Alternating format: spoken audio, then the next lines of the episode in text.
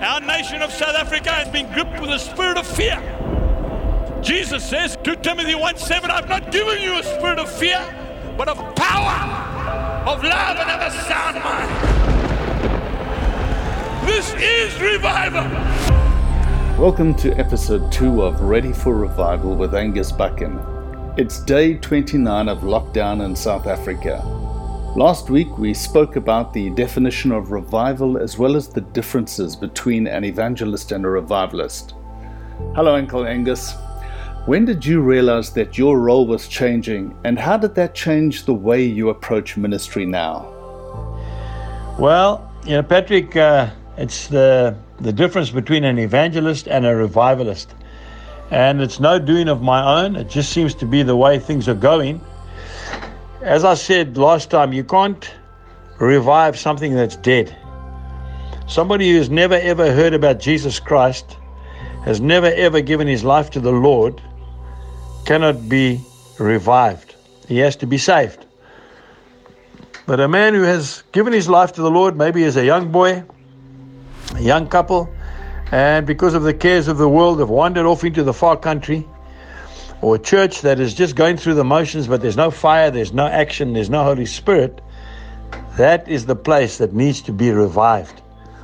And it looks like at the moment that is the area where God is using me more than anywhere else to revive people who have lost their first love.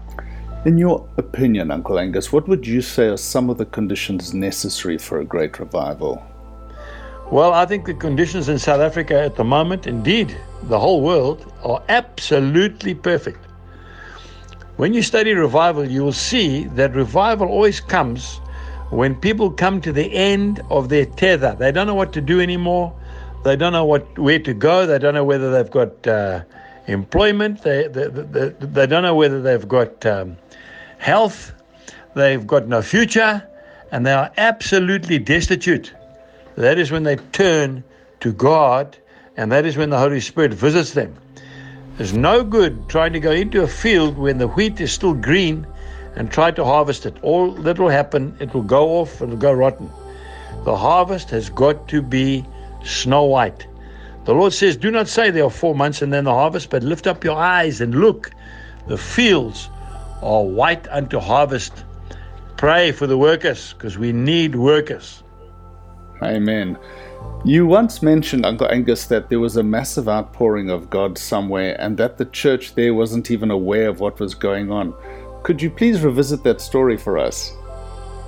Well, that happened in the Hebrides, up in the Isle of Lewis and Harris on the west coast, northwest coast of Scotland. There were churches there that had been praying for revival. The revival came and they didn't even see it. We need to really be prepared and alert because the revival is going to come and it's going to come from the Holy Spirit. There's no man that can generate or make a revival.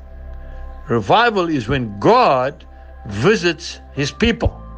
And he always visits them in the most amazing ways, ways that we never ever dreamt before. I just think of the mighty men uh, revival because that's what it is. Where God spoke to me in 2003 and said, Mentor the men, I thought maybe 10 men.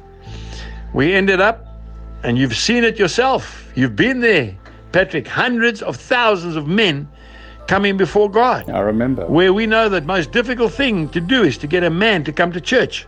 We praise God for our women and children. They always fill the churches. But now men are filling the churches.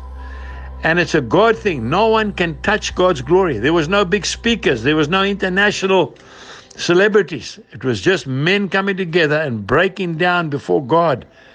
Just now, before you have spoken to me, I was on a, a, Zoom conference to Australia, to Sydney, where men are wanting to get close to God and asking me, How did Mighty Men happen? Well, it was not an organization. It's still not. It was a visit by God. And I still believe that the greatest visit is yet to come, and it's very, very close. I read that we can't plan God ordained opportunities, we can only seize them. Do you agree with this statement? When God visits, you better be ready. Because he's going to come like a rushing mighty wind. he's going to upset people, especially religious people. Things are going to happen that are unprecedented that no one can explain. The devil is also going to try and upset things, but God will come through at the end. We have to have an open mind. We have to open our hearts and say, Lord, just come. And we are available and we're ready. And God will do the rest. Thank you, Uncle Angus. God bless you. Goodbye. Goodbye. Well, that's all we have time for today.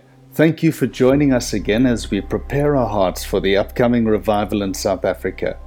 Join us next week for episode 3, where we ask Angus Buchan more questions about revival.